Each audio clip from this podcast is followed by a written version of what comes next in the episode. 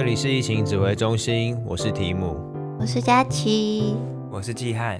我们透过艺术新闻来讨论艺术与世界的关系。我问你们一个问题：什么？就是你们以前高中或国中有那种铜像吗？站在校门口那种？有啊，蒋公铜像嘛。我的小学的时候在司令台旁边有一个。我的学校好像都没有出现过这种东西耶。啊，你以前看到他会怕吗？不会，我觉得就远远的，然后它是半身的。可是国小的时候都有那种，诶，学校里面的传说，就是晚上的时候动物会动，所以那个蒋公铜像也会起来走路啊。你说都市传说，大家都会开始乱传那些铜像，像博物馆惊魂夜一样，可能会有灵体附身，开始开派对之类的。对啊，对啊，国小的时候大家都说晚上学校的动物会动。不过有个蛮可怕的是，后来好像学校都会要把这些铜像移除，然后最后就统一集中到一个慈湖公园。我想象那边应该就会蛮可怕的，就可能公园里面有两三百以上个蒋公铜像。像兵马俑一样，哎、欸，那他们就可以那个哎，模仿那个蜘蛛人的梗图，就是你是蜘蛛人，他也是蜘蛛人，他也是蜘蛛人。太冷门了啦，太冷门了，长辈完全听不懂你在讲什么。对不起，我想说一堆蒋公铜像，只说你是蒋公，他是蒋公，我也是蒋公，就很好笑啊。刚刚聊到这个，是想说生活周遭有没有一些。大型的，然后让你觉得可能有点有碍观瞻的东西，你们会站出来抗议吗？如果周遭有这种你们觉得丑丑的东西，顶多就在网络上酸一两句吧。我目前想到最有印象的就是之前灯会的福禄猴，好丑，但是你也不会就真的去抗议啊，就是说跟朋友开玩笑说啊，真的好丑之类的。那我们这周的新闻是什么呢？我们这周的新闻是。美国某个财团近日将于美国加州的棕榈泉博物馆旁安置大型玛丽莲梦露雕像。这座八公尺高的雕像是玛丽莲梦露经典的姿势，裙底风光成了众人的焦点，引发不少民众抗议。这座有性别歧视意味的雕塑应该撤离，引起观光经济价值与性别歧视两边的冲突及争议。听起来好像是大家在吵架，不过我觉得算是蛮荒唐的艺术新闻啦，牵扯到一点经济方面的东西。不过我自己觉得是跟 性别歧视比较有关，就是其实你有看过那个照片，就会发现它其实是非常写实的，就包含它的内裤或是它的臀部，甚至它的脚的细节，其实雕塑的刻画都是蛮写实的。那我就来跟听众介绍 Forever Marilyn 永远的玛丽莲这座雕塑作品。它是一件由美国艺术家苏厄德·约翰逊 （Seward Johnson） 设计的玛丽莲梦露巨型雕像，完成于二零一一年，然后高度高达七点九米，就是跟晋级的巨人科尼的妈妈差不多高，只是科尼的妈妈躺着，那一点参考价值都没有。你有没有站着的举例啊？站着的那个冰汉吉很喜欢的两个巨人，其中一个冰。他也是高达接近八米，他也是被绑着好吗？没有，他就是站着的，就是七八米的巨人啊，冰啊，后来死掉那个。你你你还是告诉我是几层楼高好了。只是这个几层楼高要看你住的是平房还是什么哎、欸。哎呦，没有那么复杂啦。哎呦，反正就是七点九米啊。然后雕像就是参考玛丽莲梦露最著名的形象嘛，取自 Billy Wilder 的电影《七年之痒》。就是那个纽约地铁排出了一股气流，把白色连衣裙喷起来，然后它压住裙子，大家都看过那个形象。然后这件作品最早展出于芝加哥，之后被转移到许多地方展出。最终于二零一九年的时候，棕榈泉的市长就宣布要将《永远的玛丽莲》这件作品呢，作为棕榈泉市的永久雕像。因此，就回到刚刚开头新闻说到，就前几天，《永远的玛丽莲》呢，正式的在棕榈泉市展出。根据市政府的公告，《永远的玛丽莲》。它将会在棕榈泉市停留长达三年，再来就是两年后的审查会决定永远的玛丽莲是不是会继续留在棕榈泉市啊？市长不是说要永远吗？啊，怎么后来只有三年？哎、欸，我有看到他们市议会的那种会议记录上面是讲到说，有很多民众反映可能会造成什么交通不便啊或什么，所以他们在这边立的三年是说，假如三年后发现交通真的很不便哎，那可能就要移走这样。交通不便是怎么一回事？会交通不便？对啊，他不是在广场这些地方吗？是开车会不专心吗？其实应该也不会吧，因为他的该怎么说？他裙底风光是面向美术馆的正门口，所以从旁边开车过去应该是看不到。哦，很荒谬。反正苏尔德·约翰逊他曾经描述过这件作品，就说玛丽莲·梦露已经成为了美的代表，她身边飘扬的白色连衣裙是一种挑逗的性感，有一些不可名状的什么藏在她的姿势里面，是无拘无束的生机勃勃吧。她表达了我们对自己活力无拘无束的感觉。这是艺术家描述自己作品的评论，好像有点耳难，我不知道。我觉得蛮耳的。佳琪刚刚觉得耳，佳琪不说，不，所以我刚刚直接沉默。我想说，哎，说什么？有一些不可名状的什么藏在他的知识里面。哎，没有，我没有超译哦，真的就是这样子翻译哦。然后他有叙述嘛，这些不可名状的东西就是无拘无束的生机勃勃嘛。然后这个生机勃勃也表达了我们自己无拘无束的活力。苏尔德先生他的想法啦，尊重啊，尊重尊重。嗯，刚刚也说到这件作品被移来移去，后来停留在棕榈诠释，大家应该会想说，那都不用问艺术家吗？就是艺术家本人的想法是什么？我就其实不用哦，因为苏尔德先生已经过世了，而且永远的玛丽莲呢是由苏尔德约翰逊工作室拥有的，就是这是一个基金会啊，这个工作是一个基金会。哦，对啊，所以就基本上就是交由这个基金会做所有的决定啊。对，因为这个基金会有苏尔德约翰逊雕塑的版权，它是全世界唯一拥有这个版权的基金会，所以他们所有作品都是他们在管的。然后同时他们也致力宣传，还有分享苏尔德先生他遗留下来的作品。而不只是分享，还有展出这些作品啊，他们也提供很多建模啊、铸造、上色等等的技术教育跟资源，还算不错。就是这种巨型雕塑的资源。而且虽然说是巨型雕塑，你们可能会以为像嗯、一些博物馆啊，或是一些主题公园大的雕塑都很不细致，但这个艺术家他的技术，他是让大型的雕塑都还是非常栩栩如生的。没错，那苏尔德先生他到底是谁呢？他就是刚刚说到是一位美国艺术家，然后去年过世，是享年八十九岁的一个老爷爷。我要跟你们分享他的家世跟他的生平，非常的扯。首先呢。他的爷爷呢是娇生公司的创办人。你说最近疫苗很红的那个娇生公司吗？对，我以为娇生是沐浴乳的那个娇生。同一个啊，同一个啊。娇生超大哦，就是 Johnson 啊，他的爷爷是娇生公司的创办人，所以他是一个富三代。他的外公呢是百慕达的上校，妈妈是知名演员，反正他的家世非常的特别。这应该就是他们所谓的门当户对吧？名门贵族跟名门贵族在一起才是好的。对，反正就是一个非常酷的出生环境。那苏尔德他长大之后会去哪里工作？你们觉得？娇生，对啊？所以他长大之后就在娇生工作，然后工作工作工作。后来他爸爸跟叔叔内斗，在娇生里面内斗，然后爸爸输掉了，哇！所以爸爸被开除掉，然后 苏尔德也就一起被开除了，蛮正常的，清除了这个派系啊。因此呢，苏尔德就到了普林斯顿开设了他的艺术工作室。他早期其实没有在做雕塑，他都在专攻绘画，是一直到一九六八年才转向雕塑。早期的雕塑都是市区中白领阶级的各种样态，例如说等公车啊、撑着雨伞看时间啊那种白领阶级的感觉。你说那些大家在工作的时候，那些样态都会出现在街上吗？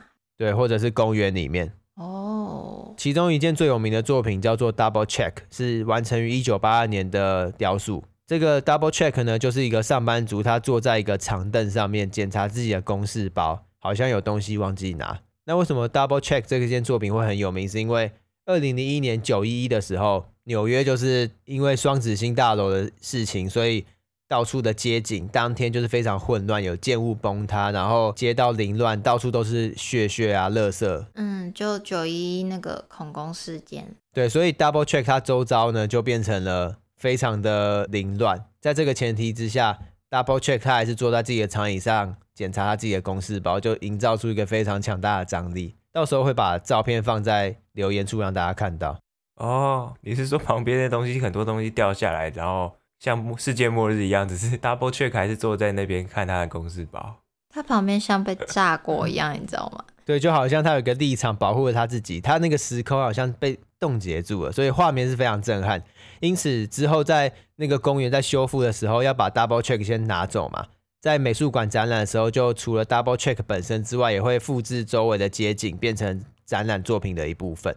它是被迫变成现地创作的感觉。变成一个以前那种吉普力展或者是什么展那种场景区的感觉。对，那到了二零零六年，公园修复完成之后，Double Check 就回到他最初待的公园，一直到现在，他都还在检查他的公司包，还蛮可爱的。好酷哦，这样我会想去看诶，就是如果哪天有想去打卡。想去帮他检查 公司，没有去他旁边一起 double check。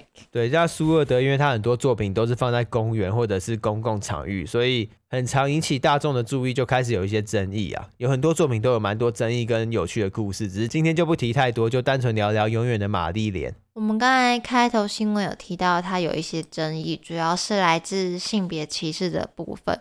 大家应该会有点疑惑，就是为什么玛丽莲梦露的雕塑会有性别歧视的问题？顶多就是露内裤不雅观吧。像刚刚基汉提到，他裙摆看得到内裤的部分是面向博物馆的大门口。那那个时候一些争议点就有人提出来说，这样会有很多小学生参观完博物馆的展览的时候，一出来就是一个超大的裙底风光，这样很不好。就是我那时候看新闻也是觉得应该顶多就露内裤不太好而已，后来就去查了一些相关的说法，就比较能懂为什么有些人很强烈抗议这个雕塑这件事。大家对玛丽莲梦露了解有多少啊？就是只有那张照片那个形象而已。我的了解是一个白皮肤，然后金发的，很像经典传统好莱坞形象的美女。但是你们知道他这个形象是被打造出来的吗？他本来的头发是咖啡色的啊？哦，是哦，我不知道哎。对，他是为了打造这个金发白皮肤美人的形象，他还甚至去把他的那个发际线调高，然后把头发染成浅金色，加上他的身材本来就还不错，所以他一开始是走这种平面拍摄，后来才变成演员的。那刚刚提姆提到《七年之痒》里面这个裙子飞起来的动作，他这场戏他拍了好几个小时，就他的裙子在外面一直被吹，除了摄影师在拍以外，还有两千多人看他那个裙子一直被吹，这样拍了好几个小时。两千多也太多人了吧？太荒谬了吧？什么是演唱会吗？我看到时候超傻眼，可能纽约地铁很多人这样来来去去，那就那样子继续拍摄吧。为什么我先提？玛丽莲梦露这个人，因为大家知道现在越来越强调男性红利呀，或是一些男性注视的观点，那就代表当初那些东西，他们某些形象是为了包装给男性看，让他们去消费的这样。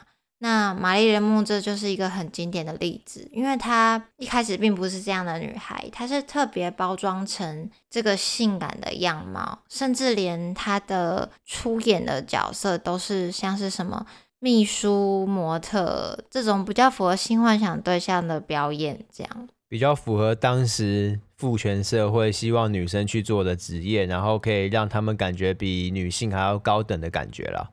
嗯，说的没错。他这个被暗示的形象，以现代的观念来说，他就其实是一个歧视的代表。这样讲好像有点严重，嗯懂我意思吗？所以玛丽莲梦露本身在现代来说，就是有一点点性别歧视，就也不只是这个雕塑的问题。对，它是一个慢慢转变而来的感觉，可能当时的人没有意识到，这个形象被设计出来，也是为了给观众看。那这个雕塑又再一次在现代被展现出来，它还是保有那些形象所带来的观点，它会继续加深大众的刻板印象。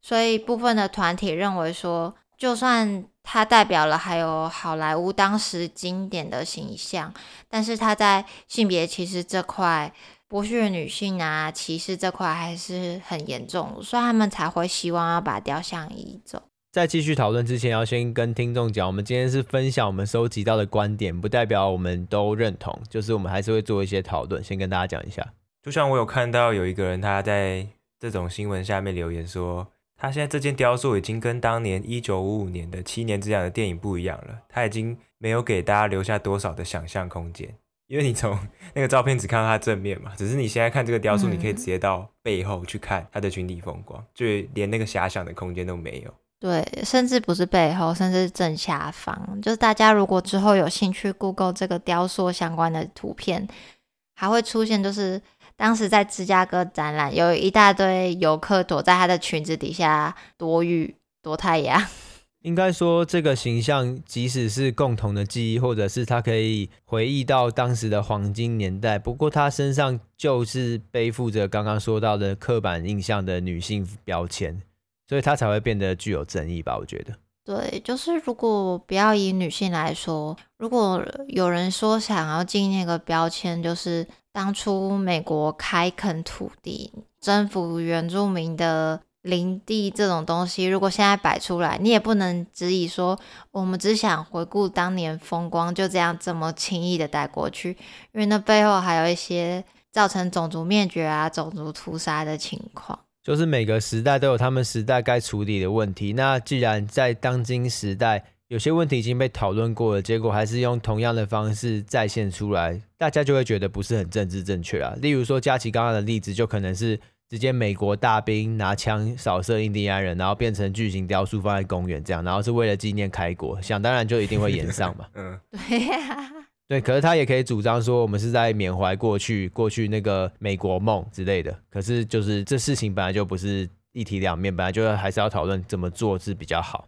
这样应该大家比较能够理解那一群认为性别受到压迫的这一群人，为什么会对于这个雕塑作品感到这么反感。我觉得蛮大一部分也是是大家完全没有这个认知嘛，就是我有看到是有一群有新娘，然后跟一堆伴娘在下面合照，然后也是表现出很开心的表情。也就是说，他们其实是完全没有把这个当做是一个问题在看待，他们把它当一个打卡点。我觉得也很合理啊，不是每个人都一定觉得这是一回事啊，对啊。可是如果有些人觉得被冒犯的，那就需要去好好对话，看是要怎么去解开这个误会吧。或是怎么样来达到就是双方都可以接受的结果？像你们刚刚说他会评估两年这样，那当然除了性别歧视这部分，还有刚刚提到所谓观光的问题这部分，我就不是很熟了。其实会有引发那么多意见，是因为当年在二零一二到二零一四年就已经展出过两年了，所以大家都已经知道玛丽莲梦露的威力。就一开始会有非常多人来打卡，只是后来就是会有非常多人在批评这件事情。你说的威力是经济效应吗？像是黄色小鸭那时候那种感觉？好像也不是诶、欸，是我说的威力是指大家产生的争议的那些反对的声浪是很大的。哦，比较偏向福禄侯那边的。呃，没错。好惨，因为居民也都会说啊，这么多人来看，就是也只会增加 Instagram 的贴文啊。那你这样子社群媒体上高声量，但是其实并不代表说会带给当地经济是有好的效益。那有当地的另外一个店家就有接受采访，就说的确有非常多人为了看这个永远的玛丽莲来到这里，但是并不一定会到附近的商店或餐厅消费。至少以他当地店家的视角，他是说并没有因为这件作品也有更多人来他店里面消费。诶，可是等一下，就是怎么感觉问题讨论的有点越来越模糊啊？就是他们现在反对的是这个东西，到底对他们来说有没有益处吗？还是政府主张有益处，可是其实没有？政府就有说，在二零一二到二零一四的时候呢，这件雕塑为当地带来数百万美元的免费宣传，应该就是指刚刚那些社群媒体上面的曝光。可是怎么可能人流量变多了，可是当地消费能力没有上升？不可能啊！对啊，我也是站在这个立场，就是他们明明承认说有很多人来这里看雕塑。可是钱没有留下来啦，对啊，但是不太可能这样子啊。我觉得还是不符合他们原先的期待，就是其实是有的，可是不够多啊。他们就直接说没有，我不知道。我觉得蛮有可能的诶。啊，怎么有没有想过是他的东西很烂？我也是想这样讲。说，刚刚那个精品店啊，那他不是说什么他的观察没有人去他的精品店？不是，谁会没事去精品店里面消费啊？现在开始炮火直接转到那个店家上面。对不起，对不起。不过我觉得其实有比较大的问题，就是他们如果有这些疑虑，那他们是不是可以集合可能更多店家，或是去收集更多的数据，而不是只是说我店里没有比较多人，然后就说所以这个雕塑没有带来经济效益。对，我觉得这样好像有点太口水战了，就是很感觉，很感觉，我感觉没有比较多，我感觉有变多，然后这样怎么讨论？而且这件作品蛮特别的点是，他在二零一二年的时候有被那种旅游网站就会评选说，哎，全世界。最差的公共艺术在哪里？然后这个作品是第一名，太狠了吧！所以我相信，就算这种负面的消息出来，还是会有很多人想看。所以其实我觉得对当地来说，应该是有蛮大的经济效益。对我的理解，还是有人流，就还是会有一些消费啦。没错，其实这样子吵来吵去，一直没有结论嘛。所以今年市长也有说，就是在现在开始展出之后呢，会请一个独立负责的公司，他们会来调查说，到底对当地的经济效益是有什么样的影响。然后在两年之后会给出报告。那我觉得其实这样子就是蛮明确的，也不会就是大家吵来吵去又不会有个结论。这样到时候报告出来，消费力是真的有变多，那个精品店就真的尴尬了。没办法，他就做精品店的。然后如果后来报告出来消费力真的没有变多，那就一样啊，反正海水退了就知道谁没穿裤子啊，对吧、啊？那可能玛丽莲梦露就要去穿裤子，就不能待在这边了。哦，你好像很幽默哦。没有，不是哦。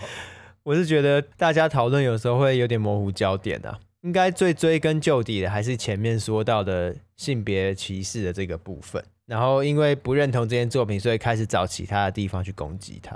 不过他们评比的方式很神秘耶，他是说如果造成交通阻塞的话，就会把雕塑移走。那也是有两个部分，一个是在讲交通嘛，然后另外一个是在讲对当地有没有效益，他有分这两个项目来做评分。哦，了解。啊，感觉大家都对这玛丽莲已经很认识了，可以来认识我们介绍的下一个雕塑。对，刚刚这个永远的玛丽莲还是基于一些性别歧视的原因，造成大家不太喜欢它。我接下来要讲的这个案例呢，叫做抱着鲨鱼的男孩 （Boy Holding a Shark）。这件作品它被讨厌的点，就真的只是太丑，就跟福禄猴一样，超丑。等一下，那大家会想说啊，是有多丑？就先听我娓娓道来。抱着鲨鱼的男孩。Boy Holding a Shark 是一件由中国艺术家陈文令创作的大型雕塑，然后它非常的刚好，它跟永远的玛丽莲差不多高，永远的玛丽莲是七点九米，然后抱着鲨鱼的男孩七点八米，他矮他十公分。其实这个男孩呢，他不是这么大只啊，他是站在一个灯塔上面，不过男孩本身也高达三米。所以是一个四点多米的灯塔，配上一个三米多的男孩的一件雕塑作品。这个男孩呢，他的颜色是 Tiffany 蓝色，然后忧伤的抱着一只正在融化的鲨鱼，孤单的站在一座灯塔上面。这样听起来不会很丑啊？而且他的鲨鱼其实是有被切掉再缝回去的那个痕迹，所以我觉得其实这细节也是蛮不错的。对，我觉得这件作品它的颜色还有造型上，我个人是蛮喜欢的。其实有点像设计师玩具那种感觉，我觉得。抱着鲨鱼的男孩，刚刚描述下，大家应该也可以去试着去想象出来说，这件作品要探讨的问题是什么？那他要探讨的问题就是人类无止境的破坏嘛，导致海洋被破坏，其中包含印象中很凶猛的鲨鱼也都在哭哭，然后身上的鳍还被切掉，重新被缝回来，像吉汉刚刚说的。另外一部分就是全球暖化和海洋污染对海洋生物都是非常致命的。所以说，这件巨大的雕塑呢，就是透过一个男孩微弱的声音，在诠释一个庞大的警告。然后这边警告就是用他那个灯塔的意象嘛，我觉得他其实表达的很明确，就是一看就大概知道在讲什么的作品，我觉得蛮厉害的。另一部分是这件作品，它就直接插在温哥华的某一个市区公园里面，因为他想要让大家看到才可以警告嘛。他如果今天真的插在海上的话，他只会警告周围的渔船不要撞到他而已。因此，这件作品展出在温哥华双年展的时候呢，这个双年展的创始人兼艺术总监呢，他是有说到，他们在温哥华福西海堤南侧安装这件作品，抱着鲨鱼的男孩呢，这个地方是一段流量极大的步行和自行车路线，他们安排在这边是有经过仔细考虑的，因为这个地段有非常高的可见度，同时雕塑是灯塔，灯塔是一个警示的符号。所以我们需要对大众发出气候变化问题和海洋影响的这个严重警告。他还有说到，我对公共艺术装置的目标呢，是在人们忙碌的日常生活中逮捕他们，让他们停下来三到十秒钟，反思对公共空间的巧妙干预。也就是说，他故意放在很多人会看到的地方，就是有意为之的。的确，公共装置艺术就是要放在有很多人会看到的地方吧，尤其是又这么有议题性的作品。不过我看到有请愿书上面有人是说，就是因为他这边除了是人行步道之外，也是脚踏车步道，所以他们是说这里本来就很挤了，如果再加一个这个，感觉会更多交通意外发生。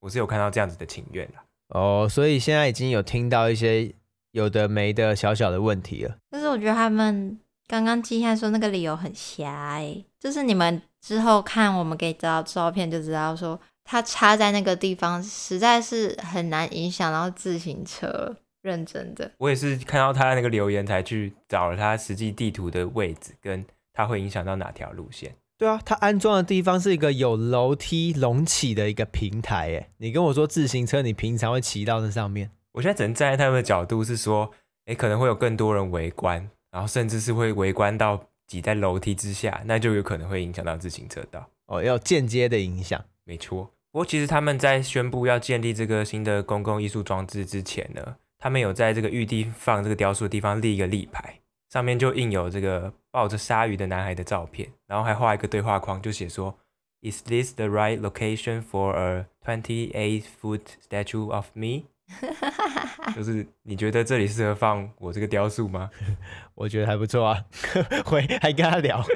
但是很多人就是看到这个板子之后，就在上面直接在上面写字，留下他的评论，然后甚至是截至今天已经有。一千五百人在线上联署请愿书，就是反对。一千五百很多哎、欸，一千五百还好吧，比围观玛丽莲梦露少五百。不是，它就是一个小公园，大家也太不爽了吧。然后我就点进去他们线上联署的那个平台看，他们也可以按赞，所以就可以大概知道大家比较多的痛点是什么。我就稍微整理一下，列了下面的三个问题。第一个问题是位置不对，他们说这个雕塑太高了。几乎跟旁边的三层楼公寓等高，所以他们住户只要一打开窗户，就会直接看到这个小男孩。哦，我还看到你写说，他导致住户强迫观看，而不是邀请人们观看。对，那个人其实论述起来是感觉是学院的人，他就说艺术作品不应该是强迫的，应该是要邀请人们来看。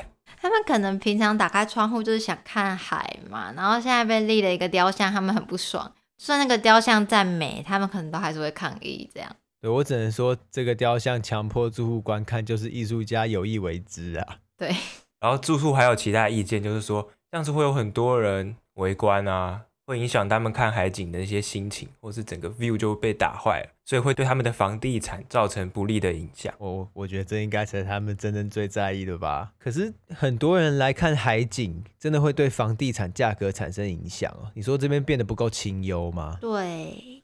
说不定那边是退休社区啊。那再来呢？你刚刚说到有三个问题，第一个是位置嘛，那还有什么？哦，还有一个是美学的问题，就是太丑嘛，本身很丑。然后他们还说跟旁边的自然景观不搭，太过工业感。本身很丑，本身很丑，很白痴哎。如果我觉得听众可以就是真的要点开来这个照片来看，然后自己评评理，说会不会觉得很丑？我们是觉得还好啦。虽然我觉得福禄侯也真的很丑，可是我也不会真的因为说他很丑，他就不能放在那，就是是两回事。你懂我意思吗？但是他们其实请愿书里面还写到是说，在欧洲我们知道艺术是什么，那这个不是艺术。哇哈！等一下，这题目太大了，我们可能要先跳过。哇，这个这好硬哦。哇，这不是艺术哎！那他有没有附一些范本，就是是什么是艺术，然后就一堆文艺复兴的绘画这样？我觉得摆一个什么拿破仑的那种英雄式雕塑，说不定他们也就没有那么大的意见。哎，对，搞不好，而且如果一样高，他们也不会觉得丑啊。所以要验证这种问题，你真的只能交叉比对，就是只能在那边一直放各种很巨型的东西，那哪一个他们接受就可以论证嘛？就是他们那他们之前哪一个论点是假的嘛？那会崩溃吧？啊，不过这些问题我们这样讨论起来好像有点无力。这边可以直接引用艺术家本人的回应，他说：“人类历史上有许多不朽的艺术作品，都有某种超前的、非常规的审美体验，难免会带来一些争议。人类文明就是在这些误解跟争议之中不断发展和进步的。”他的意思是我这不是丑，我这是前卫。白话文是这个意思。我走的太前面，你们跟不上。你们赶快跟上。好了，我觉得第二个问题差不多就这样。那第三个问题是艺术家的国籍问题。哇，开始站南北？不是，这太瞎了吧？啊，不是这个意思。原本在报道里面我看到他还说是种族问题，但我实际去看他们请愿书的内容，其实是说，在这个温哥华双年展呢，在这个公园里面已经有一件陈文令的雕塑了，那为什么还要再邀请他做另外一件作品？然后又他们又开始扯另外一个议题，是说在疫情如此艰困的时候，不是应该要找当地的艺术家来做创作吗？哦，这讨论问题的方式就很白痴啊！搞不好今年也已经因为疫情的关系增加国内艺术家的比例啦，这个搞不好已经是调整过后的结果啊！这讨论的方式很白痴。就因为很丑，然后怎么样开始说，那为什么要邀请外国的艺术家？对吧？不过官方也有回应说，本次策展已经委托世界各地的艺术家创作作品，包括加拿大，就他们的当地，还有美国、中国、巴西、法国、波兰、伊朗，这些都已经有邀请了，所以也不是说只有邀请中国的艺术家。他们理由很多哎、欸，这个很难讨论呢。就是好啊，那说好啊，那我们把另外一个撤掉，这个我要留着。气死！啊，不过这边他们感觉策展团队也没办法对他们选择艺术家的可能方式或是脉络，也不能做太多说明啦。他们只有说到是他们有在世界各地寻找符合双年展使命的成熟艺术家的作品。对，官方也是做一个比较安全的回应。嗯，对，不过至少有回应。不过我觉得今天我们讨论到这两件作品的争议，在讨论的时候问题都要这样分别的讨论，不然就会像玛丽莲梦露他们可能就会说，哎，有性别歧视的问题哦。然后又有当地的问题哦，这样子就变成说，我在问 A 的时候，他回答 B，然后你问 B，他要回答 A，然后感觉没办法形成一个讨论，就变成没有在讨论，只是在分享我讨厌跟我喜欢而已。追根究底，就只有这个核心的情绪。不过，其实这些争议看下来，我最欣赏那个直接说我觉得很丑的那个，你知道吗？你说至少很真诚，对，其他都很像是说，哦，我没有觉得它不好啦，只是因为它造成什么什么影响，你们可以把它移开嘛？这种感觉。然后其实就是觉得丑，对，不说实话，至少他敢讲，对，就像我们对福禄猴的态度一样。哇，那台湾人是个不错的艺术鉴赏的国家哦，可以给艺术家最真诚的回应。丑死了。我觉得这集比较轻松啦，就是大家不知道喜不喜欢这样子的风格。我们也只是在找这周新闻的时候，觉得山穷水尽，突然看到这件作品，还有这几个新闻，发现好像可以放在一起，就柳暗花明了。对，而且好像也算是蛮讨论的起来，就是有摩擦出一些火花啦。我真的要再说一次，我真的觉得抱着鲨鱼的男孩那件作品没有丑，如果丑我也会说。嗯，我觉得他很厉害。说实在，就是不需要看过多的解释，你光看雕塑，你应该就可以多少可以理解艺术家想说什么啊。我觉得可能他们会有这个反应，是因为刚刚提到的，已经有一件雕塑在那个公园里面展出了。那那个雕塑其实我现在看照片觉得蛮恐怖的，就有点像题目前面提到有个晋级的巨人在那个公园里面，然后那个雕塑是往下面看，感觉要把你吃掉一样。所以他们应该是因为不喜欢那个作品，然后才反对这件作品。等一下，没有，那这样也很奇怪。那他就要去讨论那一件红色雕塑啊，不是来讨论这一件啊？